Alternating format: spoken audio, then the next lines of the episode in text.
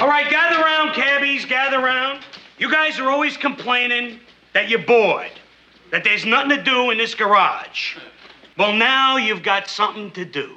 Allow me to present Pac Man. From Mother's Pinball in Mount Prospect, welcome to tonight's PM Magazine. Hi, everybody. I'm Mike Lederman, and guess what? We're playing Pac-Man, the most popular game in the red-hot video games industry. Now, Pac-Man isn't just a game you play. It's a crispy corn cereal that's coming your way. New Pac-Man. Video game fanatics, from kids to businessmen, are packing into the nation's arcades to play Pac-Man. It's the latest electronic toy. It's already more popular than Space Invaders or Missile Command. So if you're a Pac-Man addict, there's good news. Frank Casey spoke to a man who has found the secret of saving some of your quarters and conquering the game.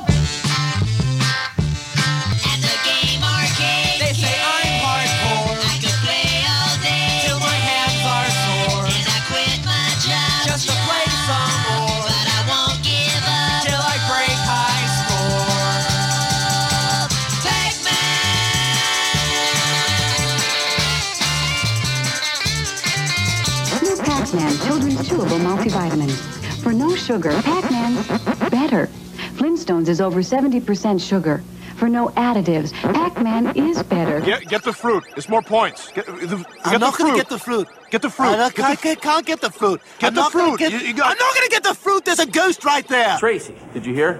Fred Dawkins, the incredibly overweight guy that Pac Man was based on, died last night. I will eat a bowl of cherries and some ghost meat in his honor.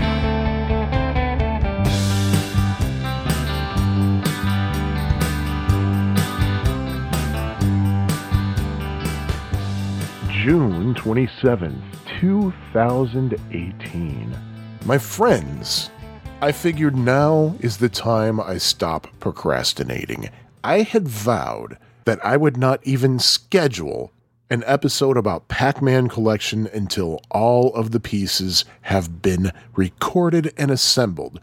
In true podcast procrastinator form, I went totally against that. I broke my own vow to myself. You know what? I scheduled the episode before everything was recorded. Lots of it was recorded, though. A lot of it was. But anyway, hi, everybody. It's Sean, or as the No Swear Gamer calls me, Janitor Sean. And this is episode number 39 of the Atari 7800 Homebrew Podcast, part one of this podcast's look at Bob DiCrescenzo's Pac Man Collection Bang. Yeah, that's right. There's an exclamation point in the title of that cartridge. Those of you listening who are well versed in Pac Man Collection, have you been spelling it with the exclamation point? I have. Ha ha. Oh, I might sound uh, kind of weird, and here's why.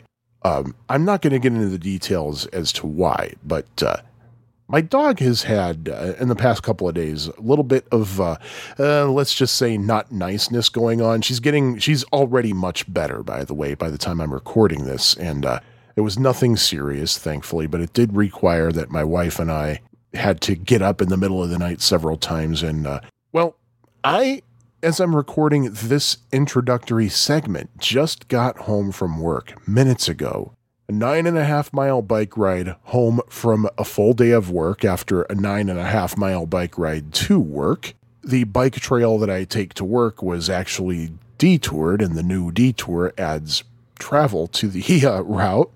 So, yeah, 19 mile round trip bike trip and a full day of work after getting maybe a grand total of half an hour's sleep. So, my brain isn't functioning right, so I might say things that don't make a lot of who.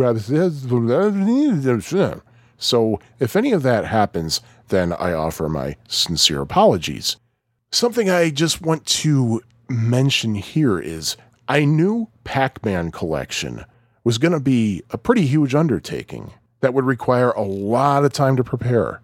So, I actually started working on it very, very early in the lifespan of the Atari 7800 Homebrew podcast. So, just to demonstrate how much time went into preparing this episode, every time I sat down to record, every segment that I recorded, I mentioned the date of the recording. So you're going to hear that frequently with slightly different equalization. Well, no, vastly different equalization, actually. Just to show you how much time it took to research and investigate and just plain sit down in front of a microphone and talk about this wonderful title. So, in other news, well, I don't know what other news to say other than, hey, I'm here. And you know what? Heck with it. I'm just going to get right in to the topic of this episode. And by the way, I've gotten some questions. When do you want me to have my feedback about Pac Man collection to you? Well, I already have some feedback, but if you um, still want to get in, I would say Wednesday, July 11th by let's say 11:59 p.m. Central Daylight Time. But in the meantime, I'm going to shut up. Well, no, I'm not. I'm going to talk to you for a lot more, but I'm going to shut up about nothing in particular and focus on something in particular, and that is Pac Man Collection. Not just the cartridge, and not just how the cartridge came to be about, but a little bit of the history behind the games that made it possible. So, take it away, Sean, from whatever day in the past the following segment was recorded.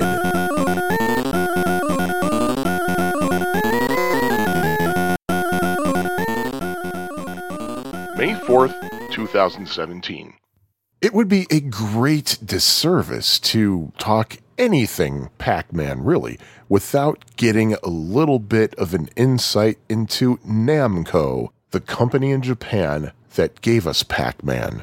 Namco was founded by Masaya Nakamura in Tokyo in 1955, and at the time it was called Nakamura Manufacturing. And after some expansion and some reorganization, the company was renamed Nakamura Manufacturing Company in 1958. And that new name is what led to the more common short name Namco, and that's typically spelled all capital letters, by the way. But Namco's first releases were basically a bunch of children's rides. Like, you know, those, like, um, if you go to a grocery store and sometimes outside the, uh, the store. Well, then again, I don't know if this is still a thing. I'm talking about when I was a little kid, at least. And outside the grocery store, there'd be those little coin operated things. You'd sit on a horse or in a car, and it would basically go back and forth for a couple of minutes. Well, that's the kind of thing that Namco did. The first ride that they released was a wooden horse kind of ride, and it was installed on the roof of a department store. And unfortunately, I wasn't able to ascertain which store that was. And uh, another thing they had was what they called roadway ride. And what it was, there was basically a small track and a little car that a child would sit in, and basically the child would ride around the track on that little car. It's the kind of thing you see in malls nowadays, actually, from time to time. Now, I never knew this until I started prepping for this episode, but here's some interesting stuff that's pertinent to us Atari fans. In 1974, Atari Japan was having some financial problems, and its general manager, Hyde Nakajima, took over after the head of Atari Japan up and quit. Nakajima blamed Atari Japan's financial problems on employees stealing from the company. And he went on to say that he had to put up his own money to keep the company afloat. And Atari itself, as a whole company, was underfunded and was struggling to stay alive. So Nolan Bushnell over at Atari headquarters put up Atari Japan for sale. Sega put in a bid for $50,000, but Nakamura put in a bid for $800,000. Yeah, that's right, 800 grand for the failing Japanese branch of Atari. And that amount was so high that other companies that were considering putting in a bid said, you know what, we're we're just going to back out now. And of course, Nolan Bushnell was all too happy to accept that bid. But by the time the sale was final, they negotiated the price down to about half a million dollars. Still, that's more than $50,000. But unfortunately, with that acquisition of Atari Japan, that means Nakamura also acquired Atari Japan's debts, and he spent two years paying those debts down. But that acquisition did lead to a distribution deal that allowed Namco to release Atari's games in Japan for 10 years. And also, Namco opened arcades in Japan whose games were primarily, if not exclusively, those Atari games. And anyway, Nakajima eventually became vice president of Namco in 1978, and he encouraged the company to open a division in the United States. So, following that advice, that's exactly what Namco did. They opened Namco America and they put it right across the street from Atari's headquarters in Sunnyvale, California. And the purpose of Namco America was basically to get distributors to release Namco's video games. And as we know, Midway and Atari were frequently contracted to distribute those games. So that's a brief history about Namco and how they tie in to Atari. And of course, one of the games that Namco licensed to Midway for North American distribution is Pac Man, which obviously you'll hear more about in a moment. But before we even get into that, this episode and possibly this entire podcast would never have existed had it not been for a particular contest that was held on Atari Age over a decade ago. October 1st, 2017. To talk about the development of Pac Man Collection, we must go back to a time when there were, for all practical purposes, no Atari 7800 homebrews at all. And that goes back to October 26, 2004, when Atari Age user Shaggy the Atarian announced the 2004 2005 Atari 7800 Homebrewer Palooza contest. The announcement on his now defunct website, staticgamer.com, had this to say The Atari 7800 is perhaps the most neglected of the Atari consoles for various reasons. It never had a strong following during its market days, and no one was able to release any new project for it until the encryption key was discovered about three years ago, which uh, would have made it 2001, by the way. Yet, even with that discovery, development has been scarce for the Pro system. With the 20th anniversary of the 7800, we feel that it is the 7800's turn for a line of great homebrew games to make the scene. We all know that due to Atari's own neglect that the system never reached its full potential. Perhaps one of you reading this will be the one to change our whole perspective on the 7800 and show us what it was made to do. So it's our pleasure to announce the first Atari 7800 homebrew development contest.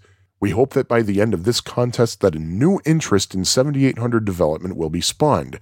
This will not be the only contest sponsored, but perhaps the first of several. This contest will involve any type of game you wish to create an original game, a hack, a port, anything. Can you hack Centipede into Millipede?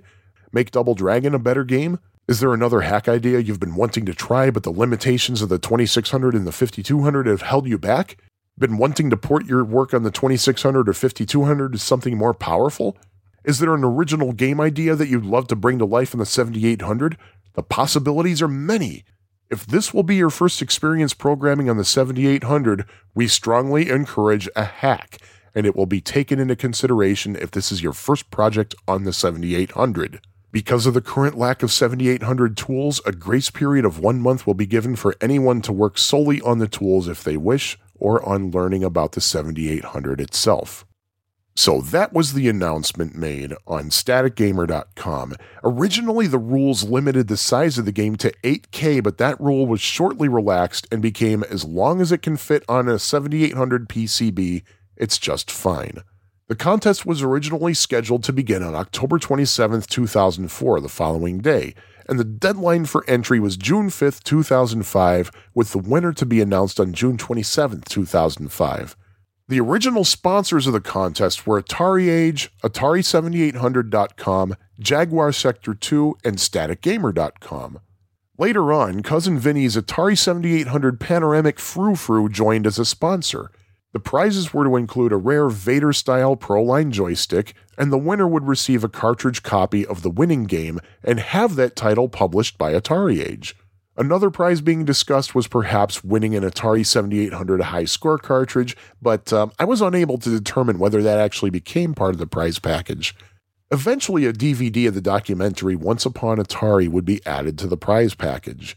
Entries would be judged on gameplay, graphics, sound, with emphasis on making the sounds better than most Atari 7800 games sounded, and of course, originality, or if not original, then how faithful the game was to the original. The announcement on staticgamer.com included links to several software tools to assist in development. So, why am I mentioning this? Well, if you've been listening to this podcast for a while, you might remember my mentioning this contest in episode 7 when I talked about Combat 1990, which came in second place in Homebrewer Palooza.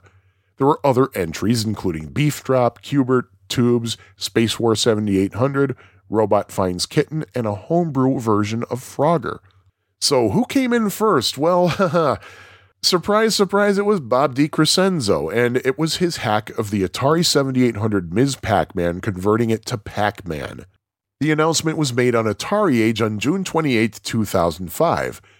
Atari Age user Goochman was taken by surprise and wondered if he missed something. Bob's response check the 7800 hacks forum, where there would be binaries and screenshots for not only Pac Man, but also Pac Man Plus, Hangly Man, Ms. Pac Man, and Ultra Pac Man. What? A few more Atari Age users said they would be very nice as a multi cart. Bob's response maybe sometime in the future. But regardless of what the future might have held, the fact is there was now a Pac Man game on the 7800. During the course of recording this episode, I realized how the Atari 7800 library had several sequels, but not the games that actually spawned those sequels. Even the pack-in game, Pole Position 2, that was a sequel, but the 7800 didn't have its own version of Pole Position. Of course, you could play the 2600 Pole Position on it. 7800 had Galaga, but not Galaxian, and of course, in its original run, the 7800 had Ms. Pac Man, but not Pac Man. Hmm, now that I think about it, even among the homebrews, the 7800 had several spiritual sequels without corresponding predecessors Armor Attack 2, but not Armor Attack, Failsafe, but not Countermeasure, and of course, Bentley Bear's Crystal Quest, but not Crystal Castles. Not that I'm hinting to homebrew developers to retroactively program those games, but Eh, well, let's get back on topic of uh, one that was actually fulfilled, well, kind of long ago now, and that, of course, would be Pac Man.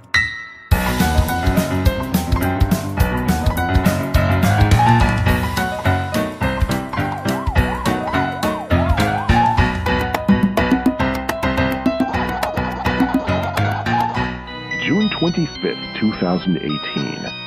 If you need an explanation of Pac Man, then I welcome you to planet Earth. See that uh, weird, long, annoying tube stuck to your belly button? Well, one of those funny looking people in lab coats will be removing that for you momentarily. Still, though, uh, there are a few things I should talk about. The person behind Pac Man is Namco's Toru Iwatani.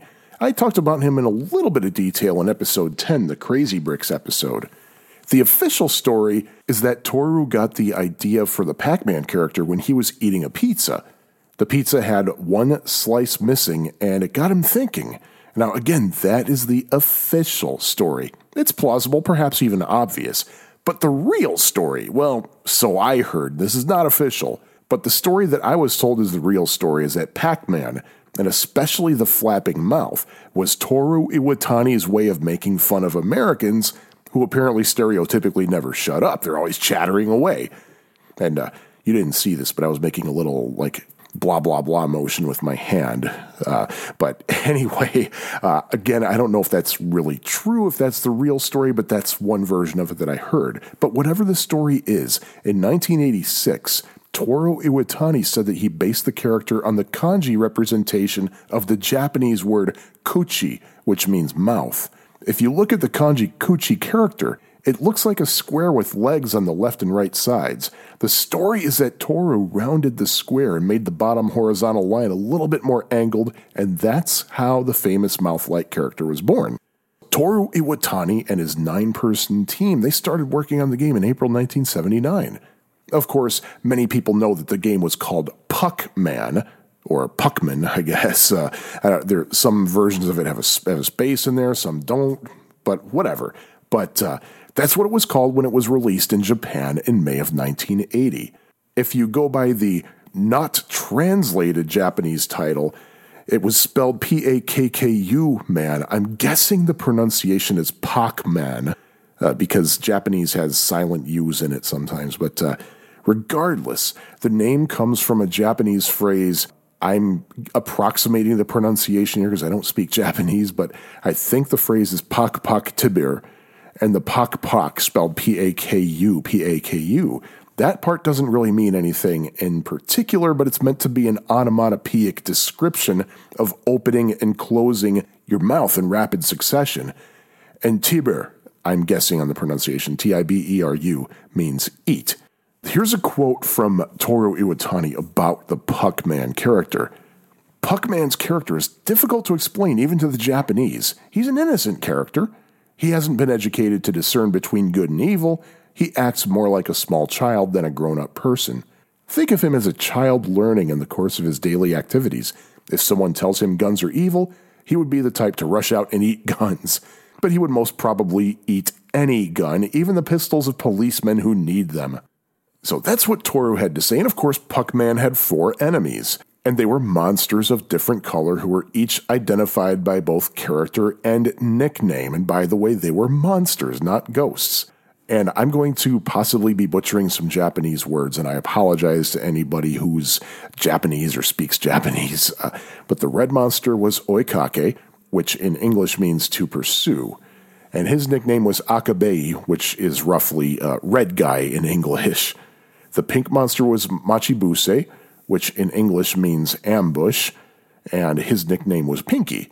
The light blue monster was named Kimagure, or capricious as we'd say in English, and his nickname is Aosuke, meaning roughly blue guy. And then the orange monster was Otoboke, or feigned ignorance, and his nickname was Gazuta, which means slow guy or one who lags behind. Naturally, we all know that by the time Puckman was released worldwide, it was renamed Pac Man. The monsters, at least in North America, were renamed Shadow, Speedy, Bashful, and Pokey, or Blinky, Pinky, Inky, and Clyde, respectively. And rather than go over the details of the game, because we all know the details, right? I'd rather talk about some of the more interesting things about Pac Man. For me personally, the kill screen is the most fascinating part of all the Pac Man lore, really. Now, this part of the Pac Man discussion will be on the assumption that a lot of you might not be familiar with kill screens in general. A kill screen is called a kill screen because, well, it kills your character in the game or in some other way your game ends.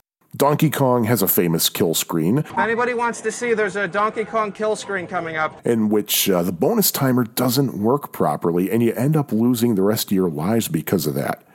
The Activision Decathlon and the Atari 2600, if you do well enough in the pole vault event, you'll get to a point in which the pole you're vaulting over literally auto generates and grows under you when you fly over it. And after a few rounds of that, your character just suddenly starts floating across the screen over and over and over until you either reset the console or turn it off. I discovered that kill screen on my own, by the way, many years ago. But Pac Man has perhaps the most famous kill screen in video game history. Now, the Pac Man kill screen happens after you clear the 255th maze, and uh, that number 255, that's kind of a magic number with old video games because the hardware can only count up to 255, and when you add 1 to that, the counter resets to 0. And a big problem is that many programmers back then never accounted for the zeroth of whatever.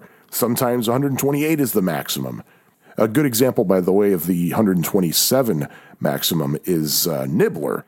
In the game Nibbler, you can earn as many extra lives as you want, but once the life counter reaches 128, the game comes to an end because the life counter resets to zero, makes the game think you have no lives. But what happens in Pac Man is that the first level, or as they call it in programming, rack, the first rack is actually programmed as level 1 instead of level 0. Rack 2 is programmed as level 2, etc., etc. So 255 is the highest number that the level counter can maintain, though. So if you last 255 levels and manage to clear the 255th level, the rack counter, the level counter resets to zero.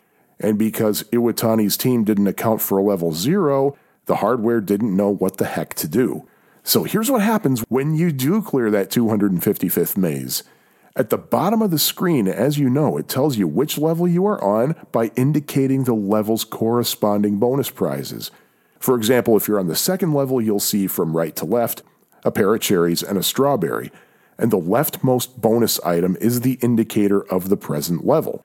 The level indicator can only handle seven bonus items, so you'll only get a representation of the last seven levels that you've seen.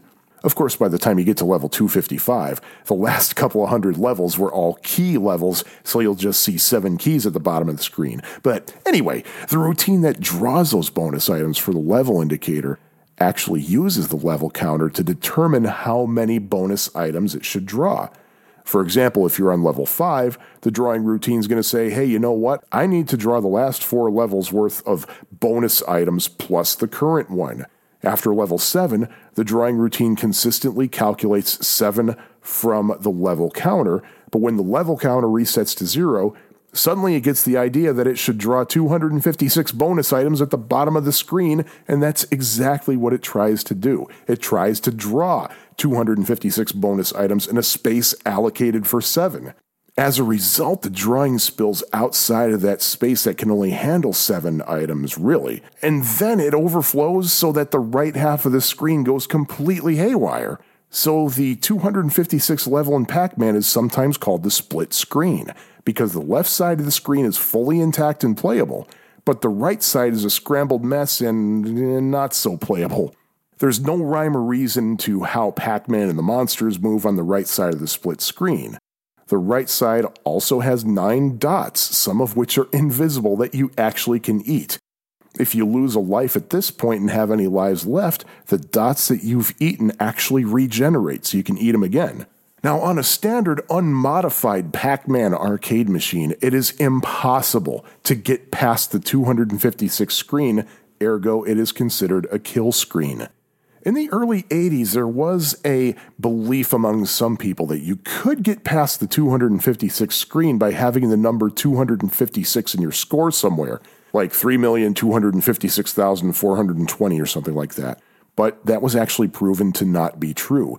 The only way you could get past the 256 screen was to access the dip switches on the uh, on the arcade board and flip the rack test advancer switch over, which would auto advance the game to the next level. The 257th level would essentially be level 1, except it would maintain the current difficulty settings. Like you wouldn't be able to eat the monsters, but the bonus prize would be back at the cherry.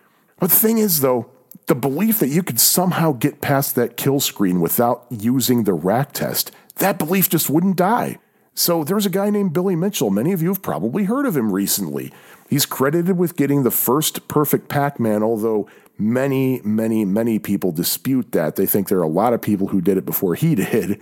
Uh, I once knew the name of the guy who supposedly first did it. Unfortunately, his name escapes me. If I can remember it, I will definitely mention it. In 1999, Billy offered $10,000 of his own money to anybody who could prove that it is possible to get past that screen without cheating. And the deadline was the year 2000, basically. Nobody was able to win the money.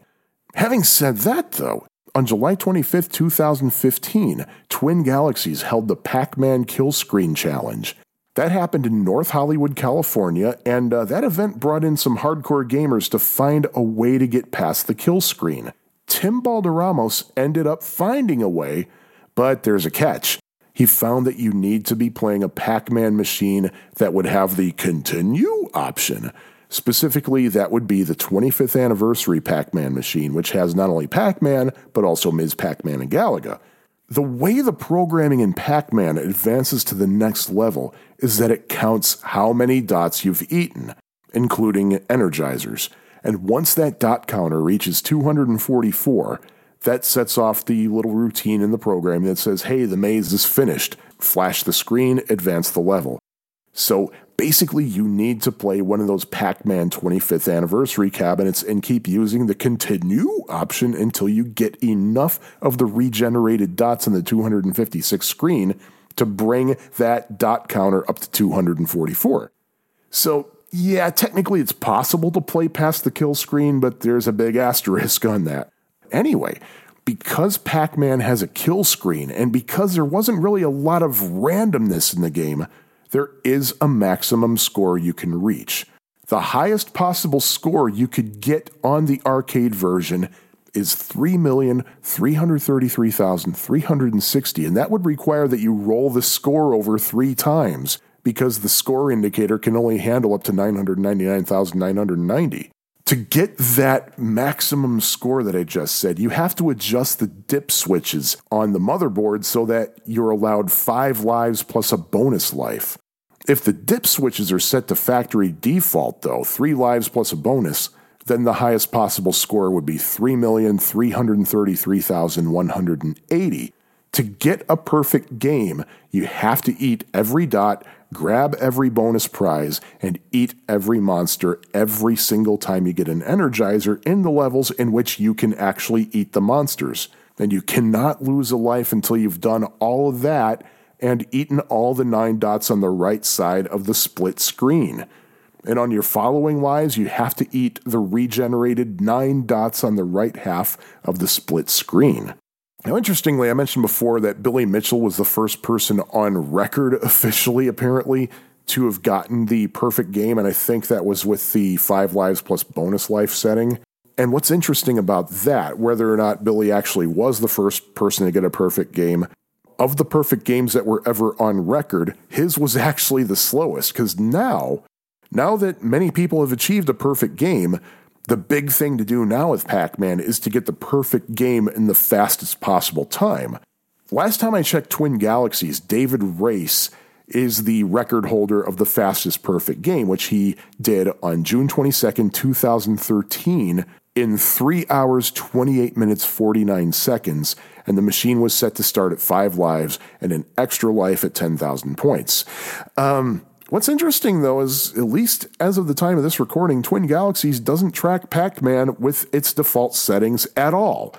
Um, I'm, I'm, I just better shut up at this point about that. but anyway, because Pac Man has a kill screen, does that mean that other games that are essentially hacks of Pac Man also have kill screen? Oh, absolutely.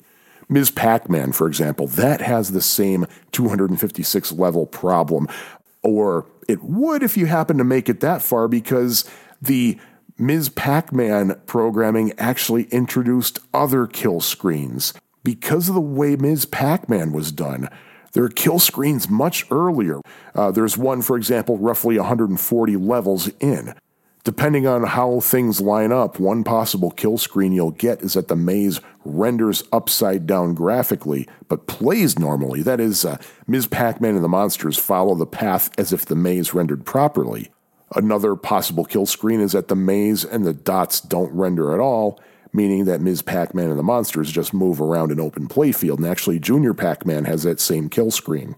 And of course, since there are no dots to clear, that means the level cannot possibly advance there's yet another kill screen that I actually found out about the hard way when I was going for a personal high score on the turbo version of Ms. Pac Man. And uh, I'll talk more about that later, of course. Depending on various circumstances, at some point in the game, the machine will actually reboot in the middle of the game. Now, I thought that the machine glitched out when I was playing it. After all, the machine was probably about 33 years old at the time but somebody told me, "Oh, don't I don't think it was a glitch," and gave me a link to uh, an explanation that it was a possible kill screen. Given how far I was in the game, my score was about seven hundred and sixty thousand points, and I had been about two hours into the game, give or take. And uh, of course, if I can find uh, that link that uh, I was shown, I will absolutely put it in the show notes. Pac Man Plus, by the way, also would have the split screen issue, but given that it starts at a later level, um, again, more about that later, the split screen happens a little bit earlier in Pac Man Plus. The 256 level in Pac Man is so legendary that Namco actually opened a restaurant and gaming complex called Level 257. Why did they call it Level 257? Well, it's because they wanted to evoke that magical, mythical level that you would see if you could achieve the impossible by playing past the famous split screen. Level 257 is at the Woodfield Mall in Schaumburg, Illinois, probably about half an hour northwest of Chicago. And obviously, the place is Pac Man themed. There's a gift shop near the entrance that has all kinds of licensed Pac Man merchandise. Uh, the restaurant itself is very hipster friendly. It's a bit pricey, but it, the food actually is pretty good for what you pay. There are two expensive bowling alleys over there as well. And when I was there, it cost $40 per lane. That's pretty expensive, but there was no limit as to how many players you could have in a single lane. Uh, I think prices have gone down since, but uh, they also had an exhibit of early 80s gaming memorabilia. Um, one thing I saw was the uh, Light Sixer. Um, I don't remember what else there was. I got some pictures of it. I'll have to uh, post a link to the pictures in the show notes. Uh, there was a reading nook that was obviously targeted toward kids, and of course, there's an arcade. At the time I was there, the games in the arcade were operated by a time card. You would pay a certain amount per 15 minute unit of time, and once you activated your card by playing a game, your time would start counting down and your credits were good for that amount of time. I think they have changed that payment technique since I was there, but I can't say for sure. Uh, but what I did find interesting about the arcade was that even though the place is owned by Namco, it has both Namco and non Namco games. Like there was Centipede, Tempest, Joust, and even a Baby Pac Man, one of the unauthorized Pac Man sequels that Midway made without Namco's input. And in fact, uh, that was one of the reasons Namco wouldn't allow Midway to distribute Pac Mania. Speaking of licensed Pac Man merchandise, uh, yeah, when Pac Man was a thing, there was merchandising all over the place. Uh, personally, I've had a Pac Man drinking mug, Pac Man notebook, Pac Man Halloween costume, one of those cheapy things that's uh, just a mask and a uh, plastic uh, uh, pants and shirt, I guess. It just had Pac Man decorated all over it. I had Pac Man bubblegum cards, Pac Man scratch off game cards. Uh, not lottery tickets, just regular game cards. Uh, of course, I had Pac Man on the 2600. I had a Pac Man lunchbox, the Pac Man board game. And uh, when the ice cream truck came by, I would run out and get the Pac Man lemon flavored ice cream thing. Well, you get the point. Um, this little bit about one piece of Pac Man memorabilia was recorded on June 27th, 2018. So you get the point. There was a ton of Pac Man memorabilia, collectabilia, whatever. There's one little item, though, that I had that I want to talk about, and I'm actually holding it in my hand right now. And it, it is a, uh, a book. It's a spiral bound book by the editors of Consumer Guide, Pac Mania Top Strategies for Home and Arcade Pac Man. This came out in uh, 1982. My mom was out shopping one day, and I guess she picked this up for me and just tossed it over to me. She said, Here, I got something for you. And I was like, Oh, really cool. And this is a little bit of a misleading title. It's a lot more than strategies for home and arcade Pac Man. Really, um, when this book came out in 1982, it covered in 64 pages just about everything at the time that there was to know about Pac Man. Just to give you an idea of uh, when roughly this book was put together, Ms. Pac Man had just been released not terribly long before, and there's also a little bit about the Mr. and Mrs. Pac Man pinball machine.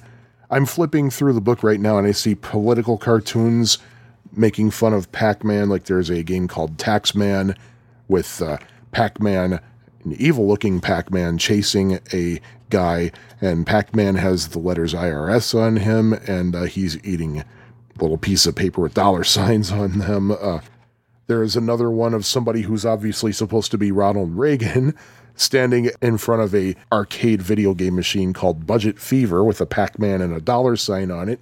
And he's turned around and he says, "Quick, give me another bag of quarters." And also there are some cartoons from comic strips, including Doonesbury and Cathy and Funky Winkerbean. Remember Funky Winkerbean? That uh, involve Pac-Man somehow. There are pictures from Pac-Man Day events, including one from uh, Woodfield Mall, which I don't remember when I record. I don't remember uh, which segment I mentioned it before, but you either have heard or will hear about that again in this episode. There's a page of Pac-Man trivia questions.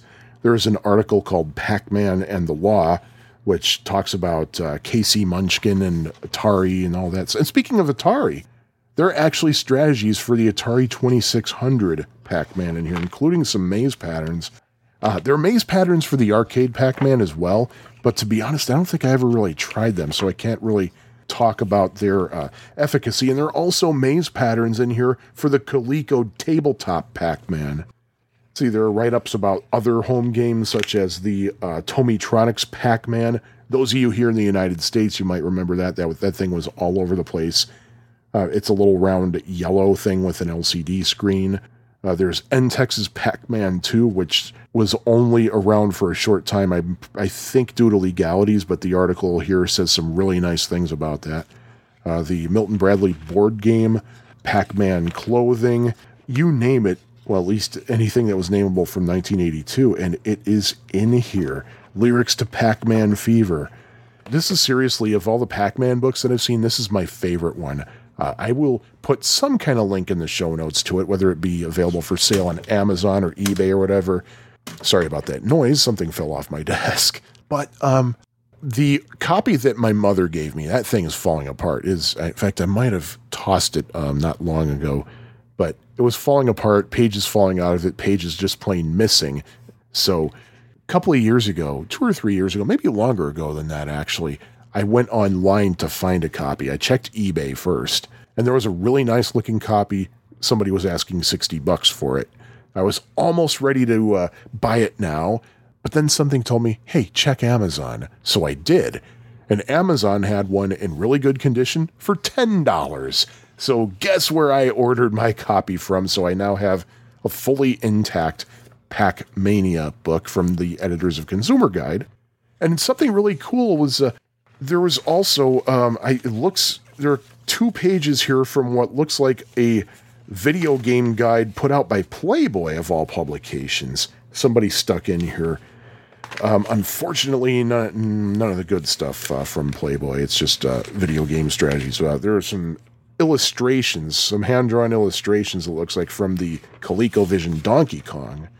But something interesting in these pages that somebody stuffed in this book there's a little inset titled Arcade Action Scores to Beat. And uh, I see I see um, a couple of familiar names. I see Joel West with a score of 68,300 in the Fast Bullets version of Berserk, uh, which he achieved at Station Break Arcade in Hickory, North Carolina. Uh, Steve Sanders with a uh, 1.45 million score in Donkey Kong at uh, scored at Meadowlark Lanes in Clinton, Missouri. Um, actually, those are the only two names that I recognize now that I think about it. But here's something interesting. Obviously, it lists Pac Man. The person listed here with the high score, his name is Ken French, and he was playing it at Space Station 7 in Highland, California. The score listed here is 5,971,440. Uh, Ken French, if you're listening to this, please reach out to me, homebrew78 at fab4it.com, or look for me on Facebook. We have a Facebook uh, page, uh, Atari Age, Atari.io, username Dauber. Reach out to me. Tell me exactly how you managed to get past the split screen to uh, get this alleged 5.97 million score. But hey, I love this book. I highly recommend it. If you happen across a copy of it and you like Pac Man at all, pick it up. It is a page turner. You will not be able to put it down. Uh, even after I practically memorized this thing, I still kept picking it up and looking through it. So, very, very excellent book. There's oh, there's also a little uh, there's also a little two page spread about bootleg counterfeit pirate arcade games, and there is a screenshot of Hangly Man and it. Uh, but it was a fascinating read as well. But check it out.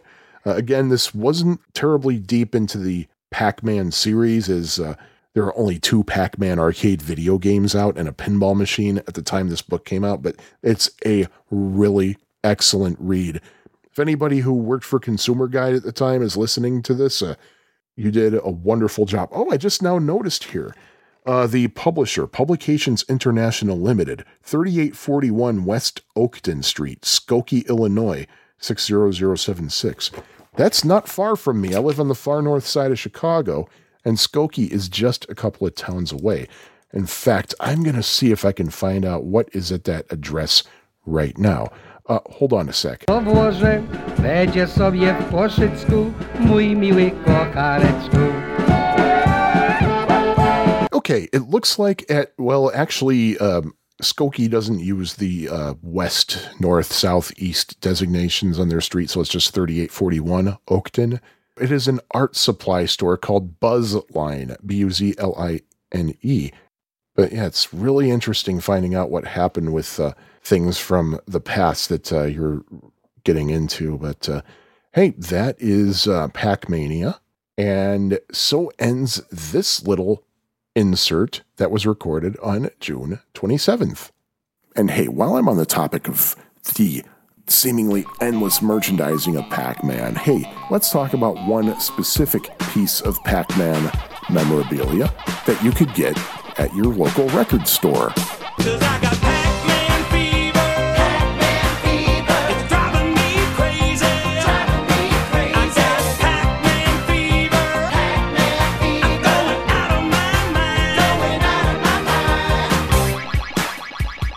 Discussion of Pac Man would not be complete without discussing Buckner and Garcia's song Pac Man Fever, which was released on Columbia Records in December 1981. The song reached number 9 on the Billboard charts and it sold over a million copies. The single spawned Buckner and Garcia's Pac Man Fever album, released also on Columbia Records in January 1982. That is fast. That is fast, given that that album was basically done in response to the success of the one Pac Man Fever song. The album contained the title track and eight other video game related songs, many of which had sound effects from the actual arcade games. The inner sleeve of the album included a few Pac Man maze patterns. Uh, to this day, I haven't tried those patterns, though, so I cannot attest to their efficacy. Of course, because I am who I am, um, I had the Pac Man Fever album back in the early 80s. And in fact, I think there's a picture of me opening it on my birthday. Uh, if I find that picture, uh, you'll know I'll put that in the show notes. Naturally, I played the heck out of that album.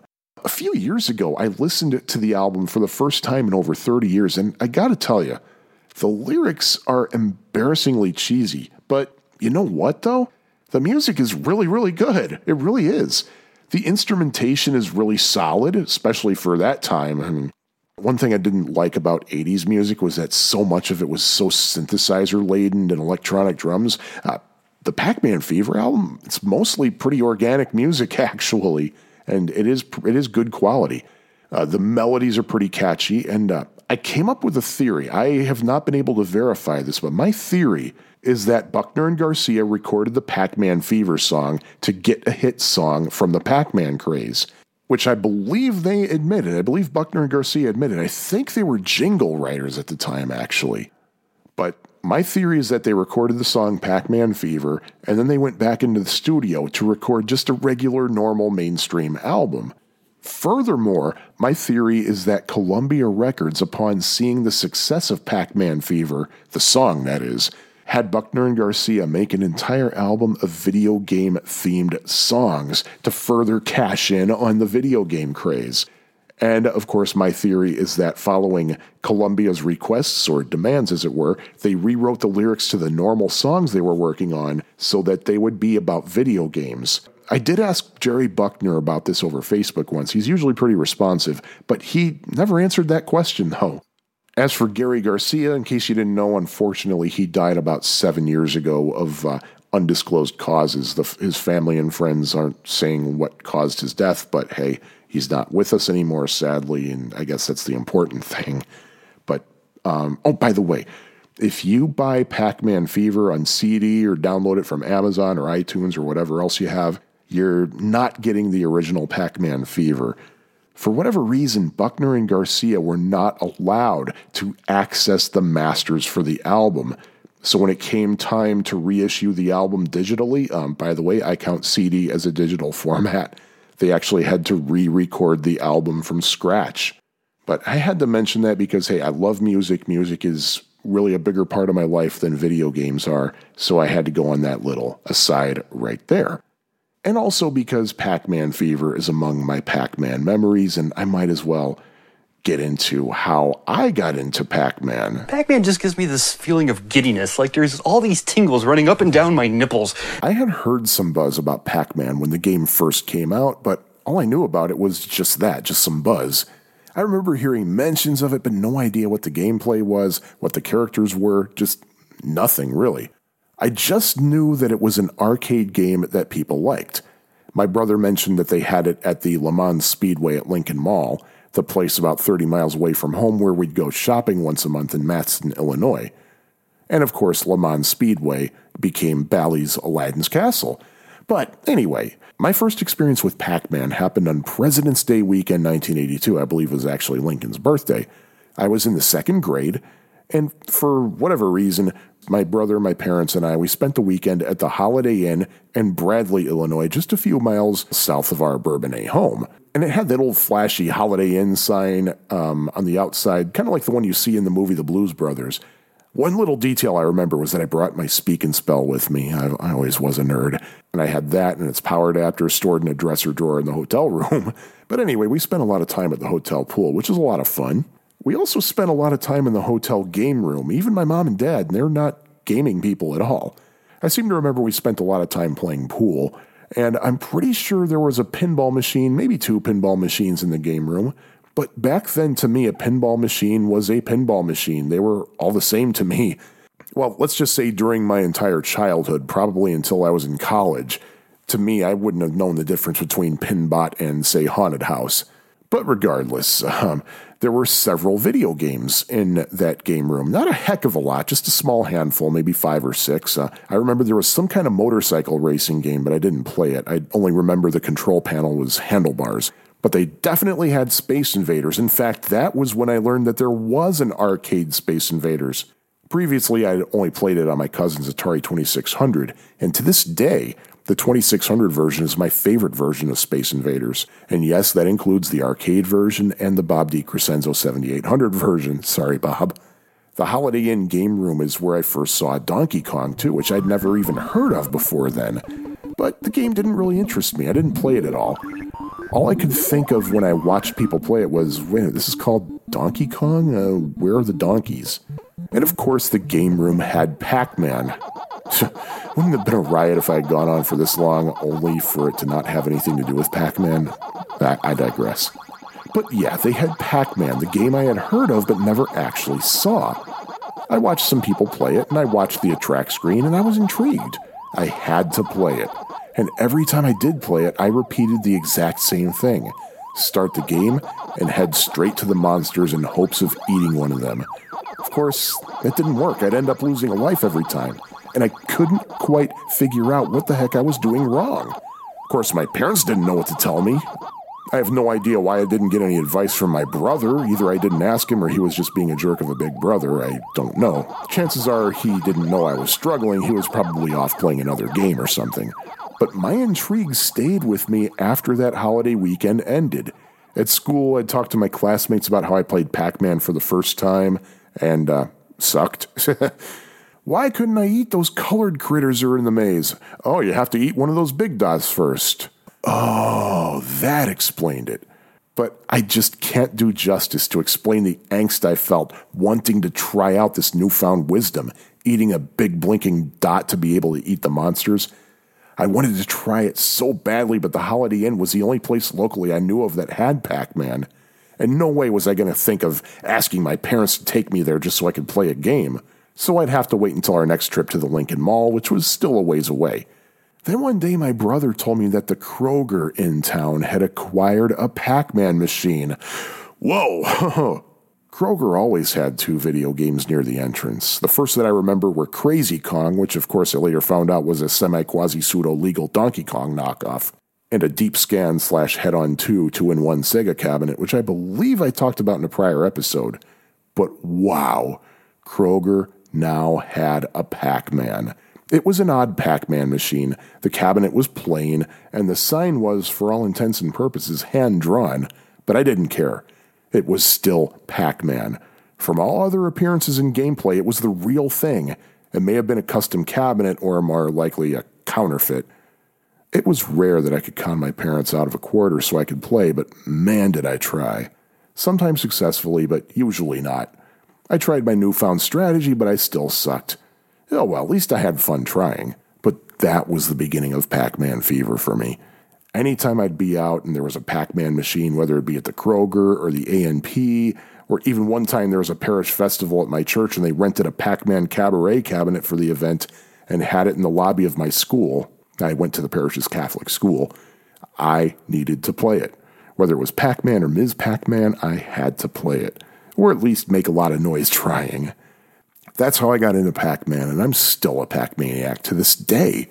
And it goes without saying that Pac Man was ported to so many home versions and was cloned many times over. Wait, so if it goes without saying, why did I say it? Anyway, uh, one console from which it was glaringly absent, though, was one that actually had a Ms. Pac Man, and that'd be the Atari 7800. A gentleman by the name of Bob DiCrescenzo sought to remedy that problem. We have a remedy. La la la la. We have a remedy. La la la la. We have a remedy. La la la la. We have a remedy. October 29th, 2017.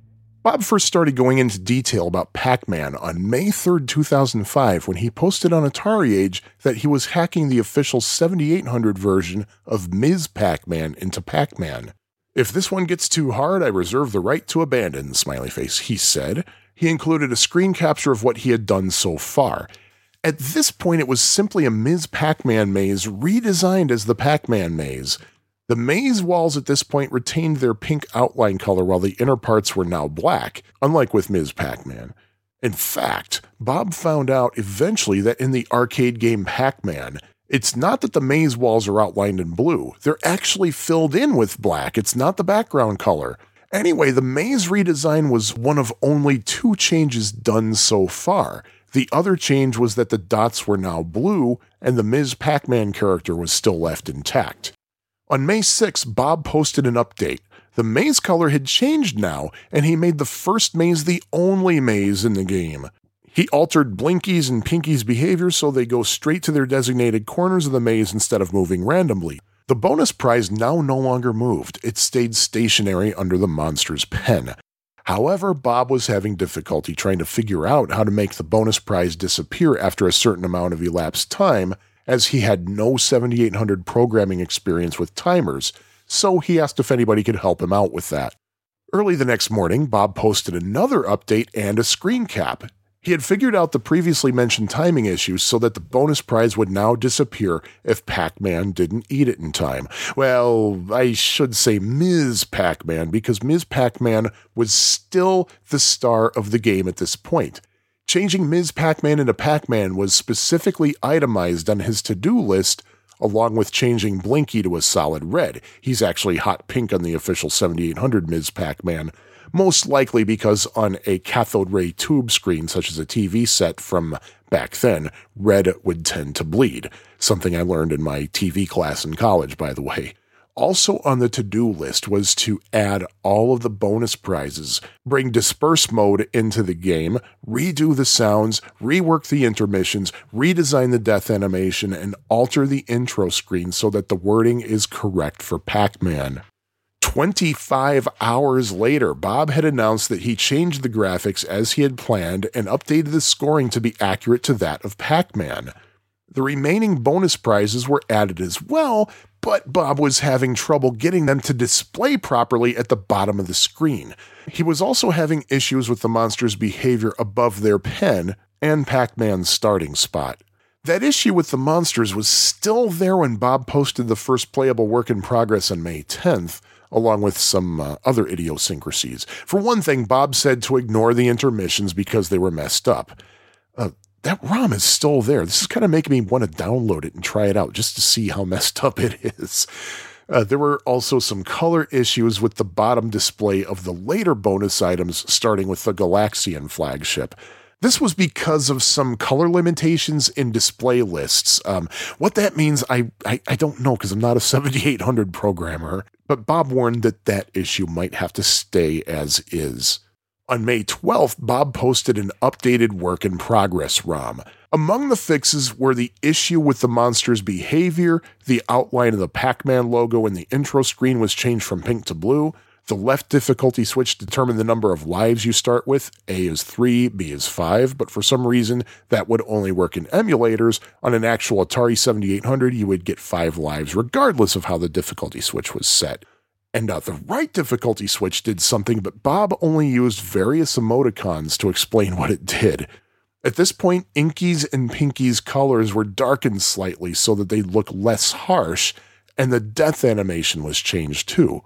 Also, Atari Age user Debro had observed that there were slightly fewer dots in Bob's Pac Man than in the arcade Pac Man. In the arcade Pac Man, the bonus prize appears after eating 70 dots, give or take, just like in Bob's version.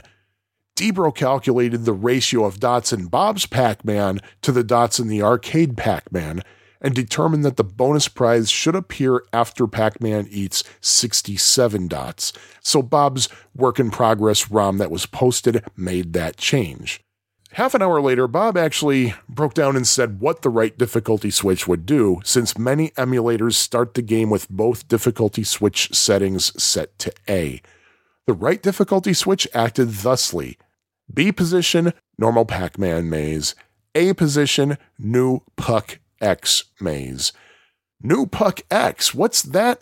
It's a hacked version of Pac Man, and the maze was a slightly altered version of the Pac Man maze with extra escape tunnels and with some of the maze islands altered and even split into multiple parts. A pleasantly surprising side effect was that because of the right difficulty switch's behavior, you could actually play with two different mazes in the same game. On May 14th, Bob posted another work in progress, this time with some difficulty switch problems fixed with the help of the late Ken Siders. The work in progress also contained a fix for high score cartridge functionality.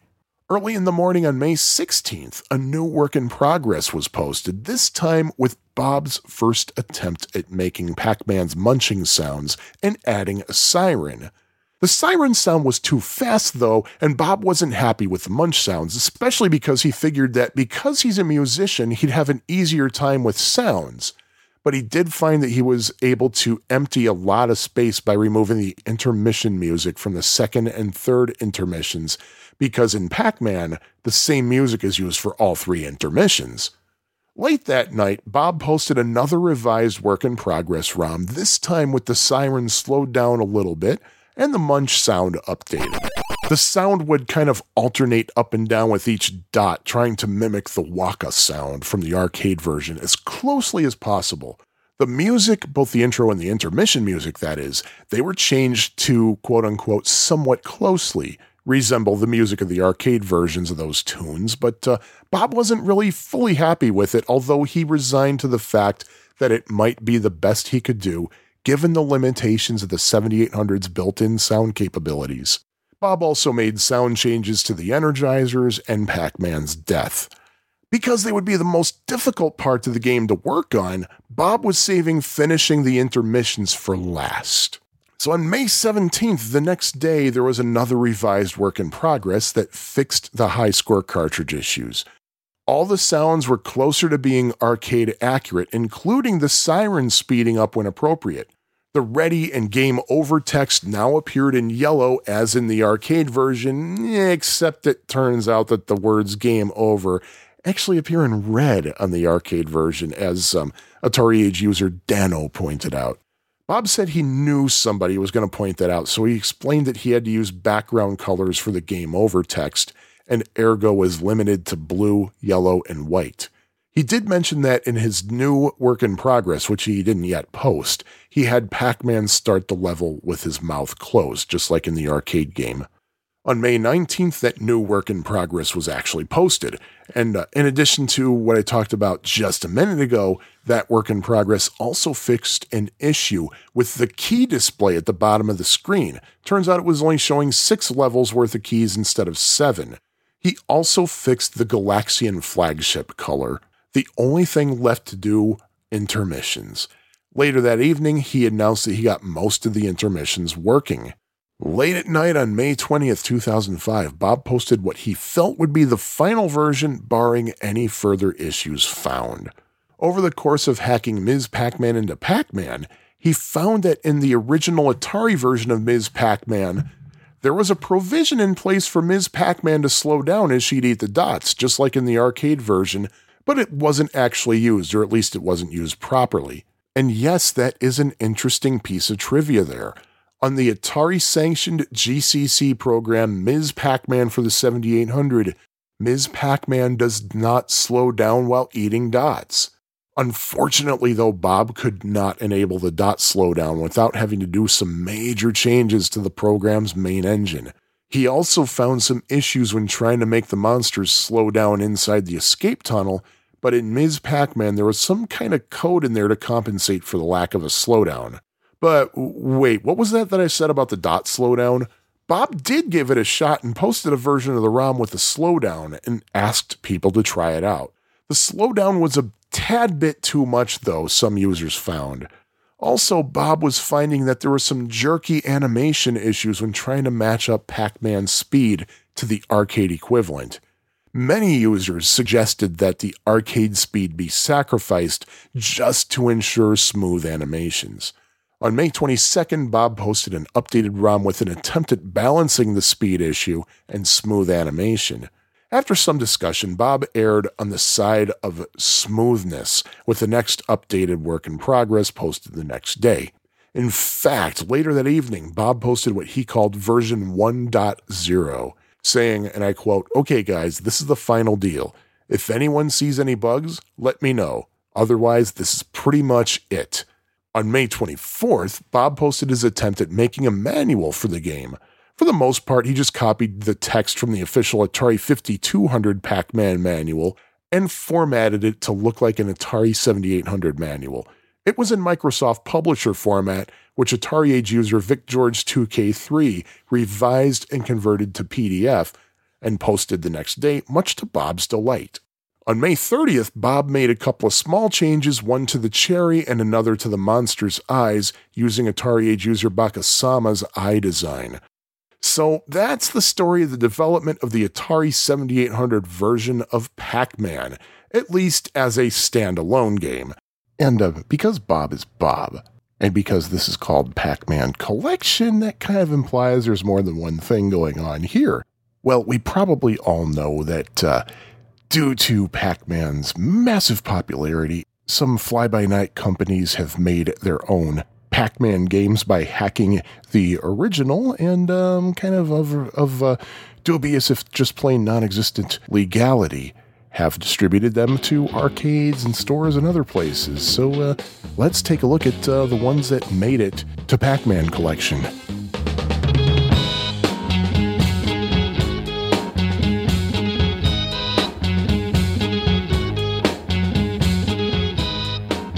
May 4th, 2017. The next piece of Pac Man collection I want to talk about is Ultra Pac Man. And uh, this may sound like a very unusual game. Perhaps some of you may think that Bob even made it up if you don't know the history of the Pac Man collection. But actually, it's not a made up game per se, at least not on Bob's part. Ultra Pac Man is based on a game from a 1999 add on kit that I believe is still available. You can put it in a Pac Man or a Ms. Pac Man cabinet, and it is called Super ABC. And uh, it's available online at 2bits.com, and I'll put a link to that in the show notes. And you can even get MAME ROMs for Super ABC, uh, provided you already legally own the actual cabinet, of course. but um, anyway, Super ABC contains Pac Man, Ms. Pac Man, Pac Attack, which really just looks like it's a copy of Hangly Man, Ms. Pac Attack, Pac Man Plus, Ms. Pac Man After Dark, which is um, basically Ms. Pac Man, but the inner walls of the maze are invisible, and the outer maze walls and characters are, and I quote, lit up like a neon sign, according to the marketing literature. And uh, that is, they only render the outline style, they're not solid color. And Super ABC also contains Ultra Pac Man and Piranha. And by the way, Bob said that he did consider doing Piranha, but he felt it was just too difficult because there are no maze walls in it whatsoever. So he didn't bother with it. But anyway, what happens with Super ABC is, I believe off the top of my head, when you are looking at the cabinet, the attract mode is showing you Pac Man. When you put a coin in, you are presented with a menu with all of those games that I mentioned, and each game has two options slow and fast. And if you pick fast, it means that your Pac Man character moves at twice the speed, pretty much like the sped up Pac Man, Ms. Pac Man, and Junior Pac Man variations that are up there. So you have a lot of varieties from which you can choose. Use the joystick, move up and down, you press the start button when you get the option that you want. What is Ultra Pac Man? It's a Pac Man hack. It's yet another Pac Man hack. And it does have changing mazes with the same frequency that Ms. Pac Man changes mazes, and there are six different mazes. The first maze is the usual standard Pac Man maze layout, but instead of blue borders, it has tan borders. So all the islands and stuff, they're all bordered in tan instead of blue. And the monsters have different colors and names and nicknames. There's a gray monster that's named Monster. That's three M's, by the way. And Monster's nickname is 99. There's a kind of pale orange monster whose name is Y2K. That's W H Y T O O K A Y. And his nickname is 2000. See what they did there? There's a bright green, kind of neon ish monster whose name is Millennia. And that monster's nickname is 2001. And there's a brown monster whose name is Virus Bug and nicknamed Bang Bang Bang Bang. And by the way, in case you don't know, like, I don't know how many of you use this terminology, but at least in the hacker world and the programming world, if somebody says bang, they mean exclamation point. I don't know if that's what 2bits.com intends it to be pronounced, but hey. And there is one extra feature that's worth mentioning. At certain times, there may be a butterfly that appears. And if Pac Man eats the butterfly, you get a free game credit.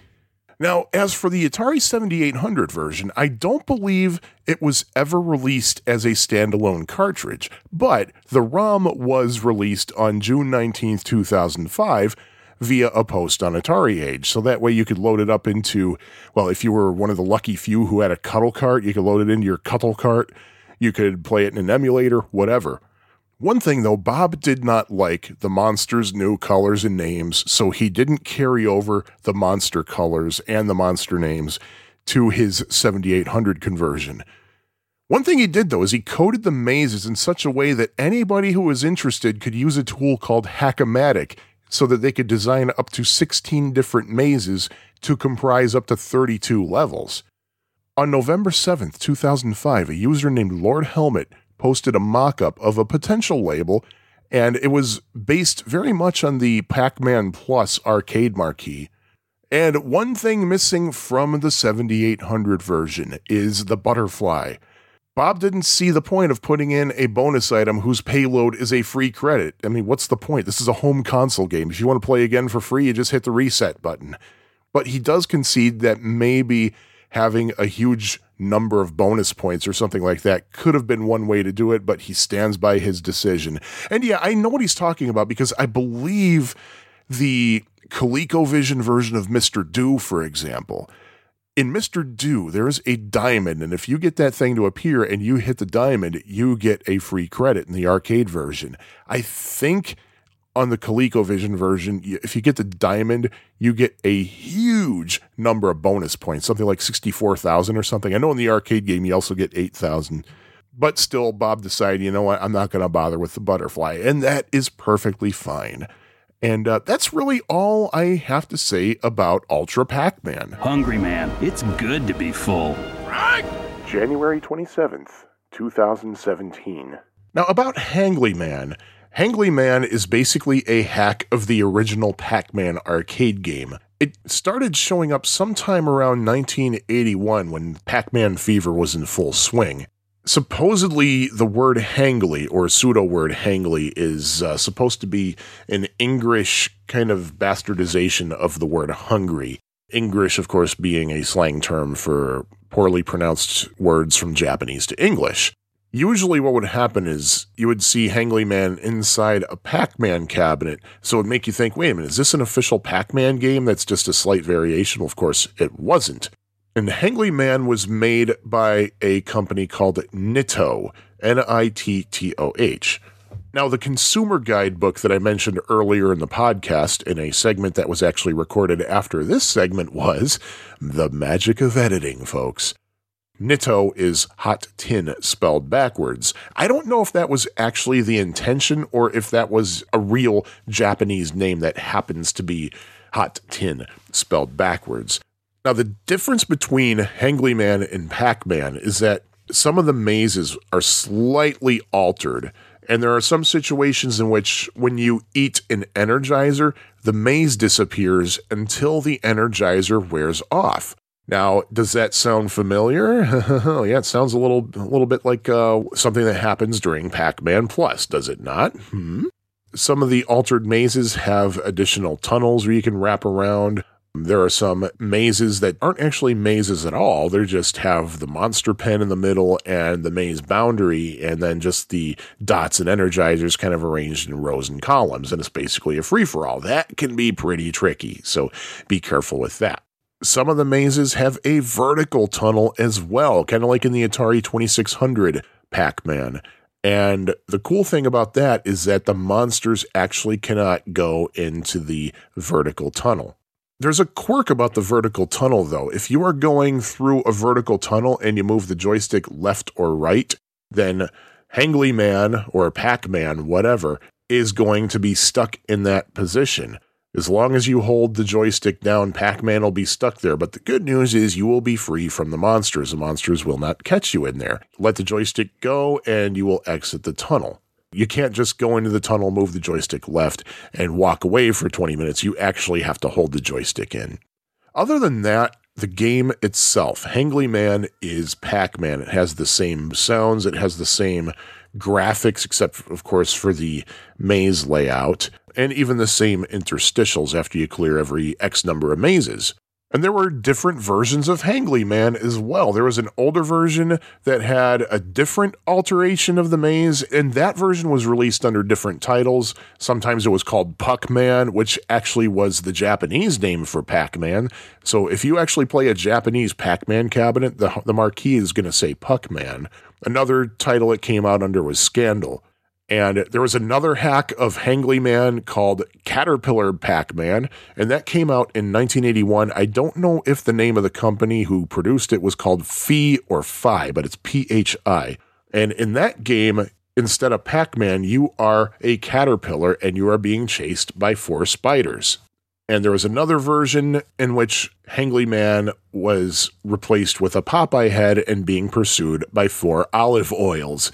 And uh, that version is actually mentioned briefly in the consumer guidebook as well. Now, this so called Popeye Pac Man variation, um, as far as I know, this is not part of Pac Man collection unless there's an Easter egg I don't know about. There are homebrew Hangly Man games for some Atari consoles as well, um, including the Atari 2600 and 5200, and they tend to be hacks of the official licensed Pac Man games. Now, as for the Atari 7800 version of Hangly Man, it kind of appeared by surprise on May 30th, 2005, as a predecessor to Bob's Pac Man Plus homebrew. The original binary that was posted used the maze design from New Puck X, which is yet another bootleg Pac Man hack that showed up in arcades. May 31st, 5:22 a.m. Bob found a bug in the demo mode on the third screen, so he cut the third screen out of the demo mode and he replaced the Pac-Man logo with Hangly Man in plain text, except that instead of a Y in Hangly, a V rendered. Hmm. He also made a tweak so that Hangly Man would work on the high score cart. 12 hours later, he posted a new ROM that corrected the spelling of Hangly. Wait, would that, since Hangly is a uh, not even the right word, does that count as a right spell? Uh, let's not get into semantics. But on June, tw- but on June 2nd, Bob confirmed that his next project was Pac-Man Plus. And uh, short but sweet, that's pretty much all there was to it, at least publicly, on the development of Hangly Man for the 7800. And since this was a stepping stone toward Pac Man Plus, let's talk about that game. But to do that, Studio Sean has to leave you and turn things over to Traveling Sean. Take it, Traveling Sean.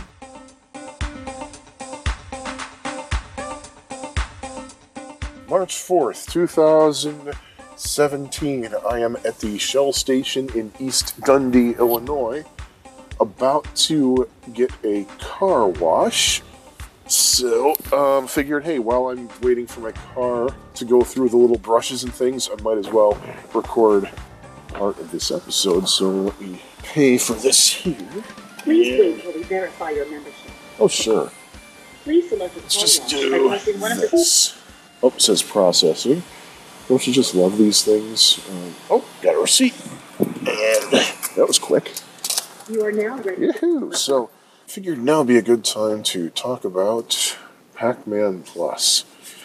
Ah, Pac Man Plus. Oh, I mean, exciting new Pac Man Plus. Bally Midway advertised it as the new official factory authorized enhancement kit. And the flyer that had that headline also proclaimed the only legal Pac Man conversion package. You can't see this because this is an audio podcast, but right now I'm doing a stretching gesture with my arm because, yeah, that's um, kind of a stretch. Um, now, I never saw any contracts between Namco and Midway with my own eyes, but I'm guessing Pac Man Plus is technically a legal conversion package. The verbiage from Midway undoubtedly alerting arcade managers against other Pac Man clones of dubious legality. And Midway is forgetting, of course, about its own prior legal conversion kit called Ms. Pac Man, wouldn't you know it? New official factory authorized Pac Man enhancement kit? Well, maybe authorized by the factory in Chicago, but certainly not by the factory in Japan. But the point is, this is the second Pac Man game that Bally Midway released that was not authorized by Namco and still before the release of Super Pac Man.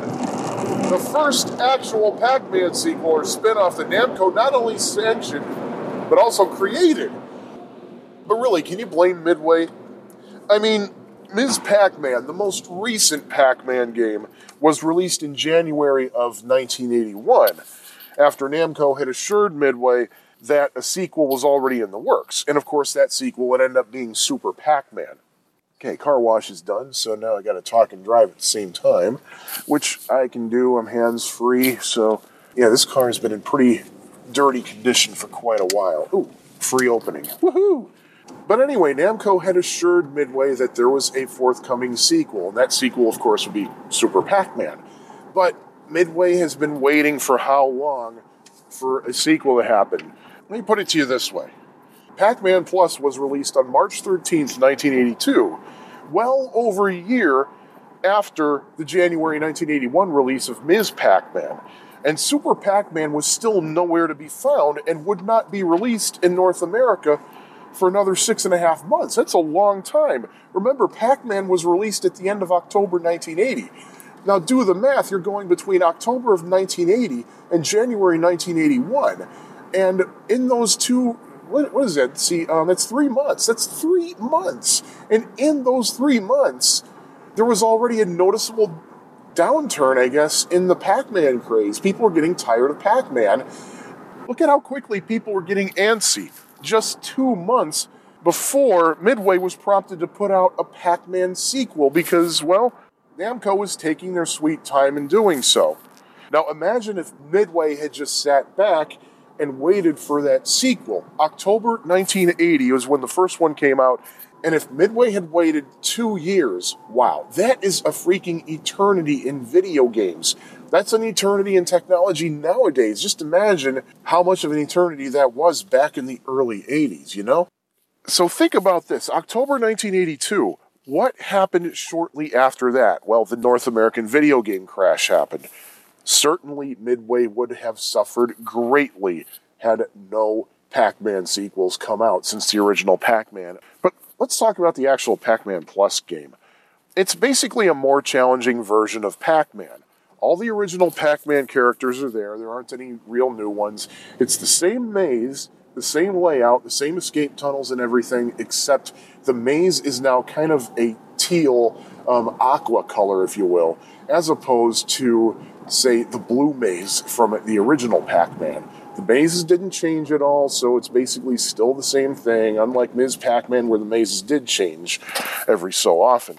You still had dots to eat that are worth 10 points each, energizers that are worth 50 points, and monsters that are worth 200, 400, eh, I'm sorry, 800 and 1600 each. So the gameplay is pretty much the same. The exact same goal, the exact same everything. But you know what? We actually get to see some differences, some challenges. The gameplay is noticeably faster. And um, a little bit different is when you eat a Energizer and the monsters are vulnerable to you, they now have little stems or antennas or something. Well, I think they're like some kind of stem because they have a leaf on them. But the monsters grow stems when they're vulnerable to you and when they flash blue and blue and white. But in addition to that, there's also a little challenge thrown in. Not every time you eat an Energizer are all four monsters vulnerable to you. There might be times when only three of them turn blue, and you don't know which one it might be that stays whatever its original color is. Could be the one most nearest you to the Energizer. So there's a big challenge right there, and that basically disables any possible pre planned patterns that you have. Also, there are different bonus items, and they're still worth the same numbers of points uh, 100, 300, 500, 700, 1,000, 2,000, 3,000, and of course 5,000.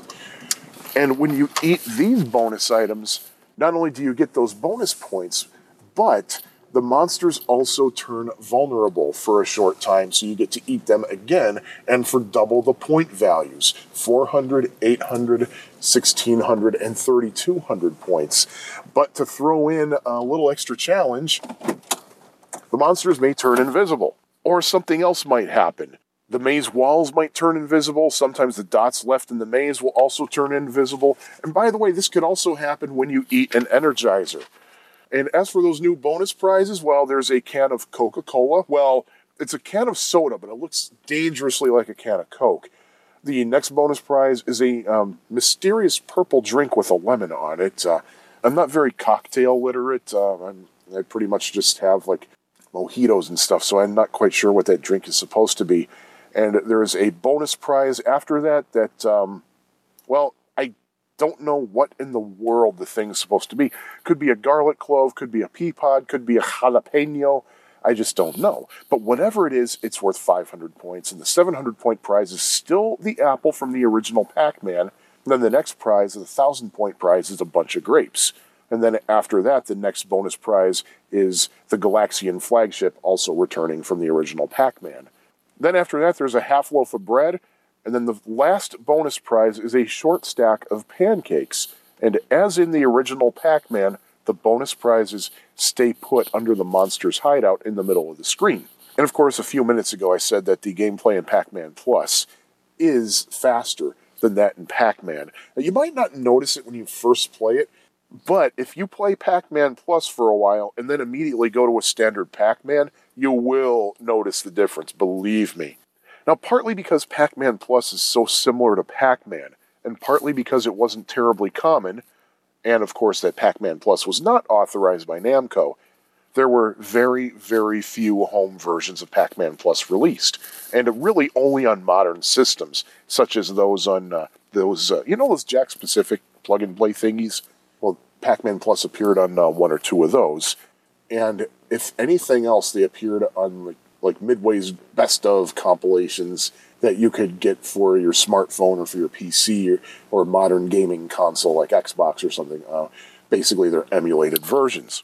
Of course, there have been homebrew versions for various systems, including the Atari 2600, which I believe was just a graphics hack, really, and our beloved 7800 as part of Pac Man Collection. Duh.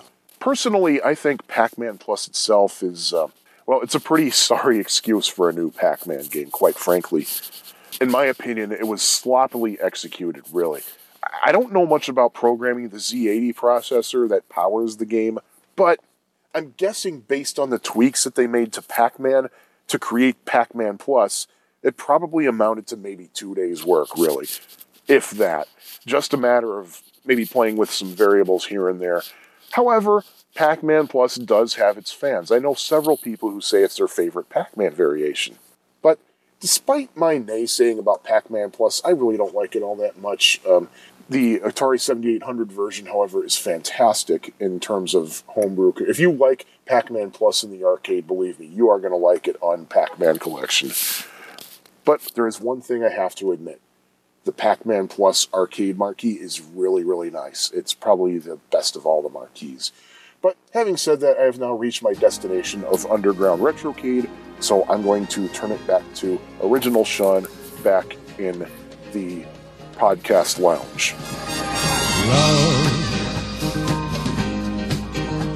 exciting and new. Come aboard. March 11, 2017.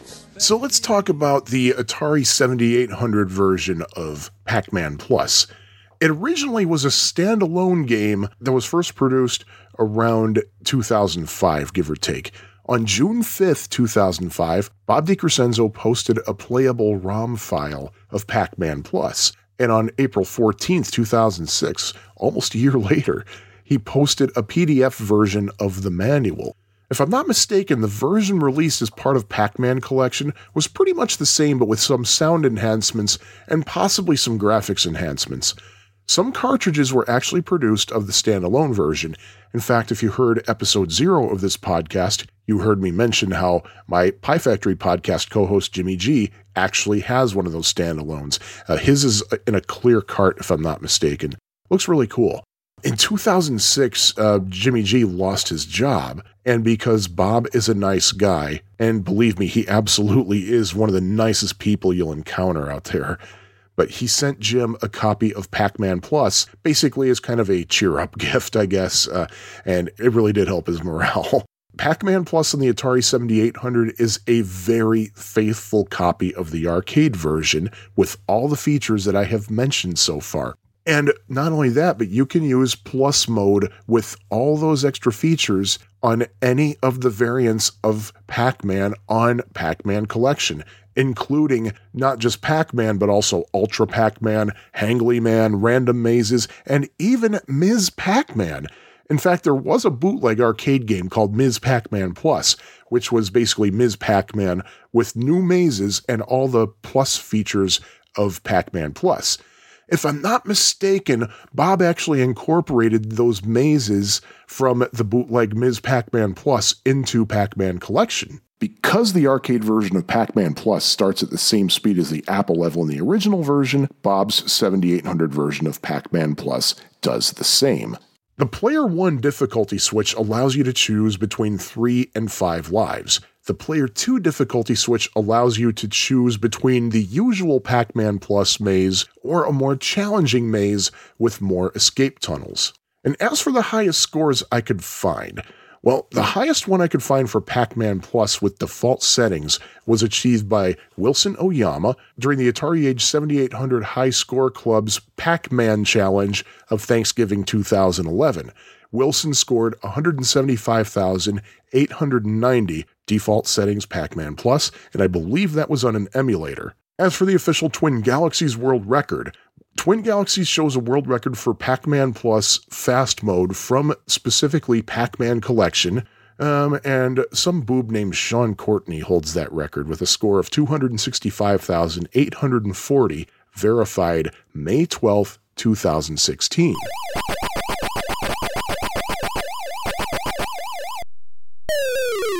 June 25th, 2018.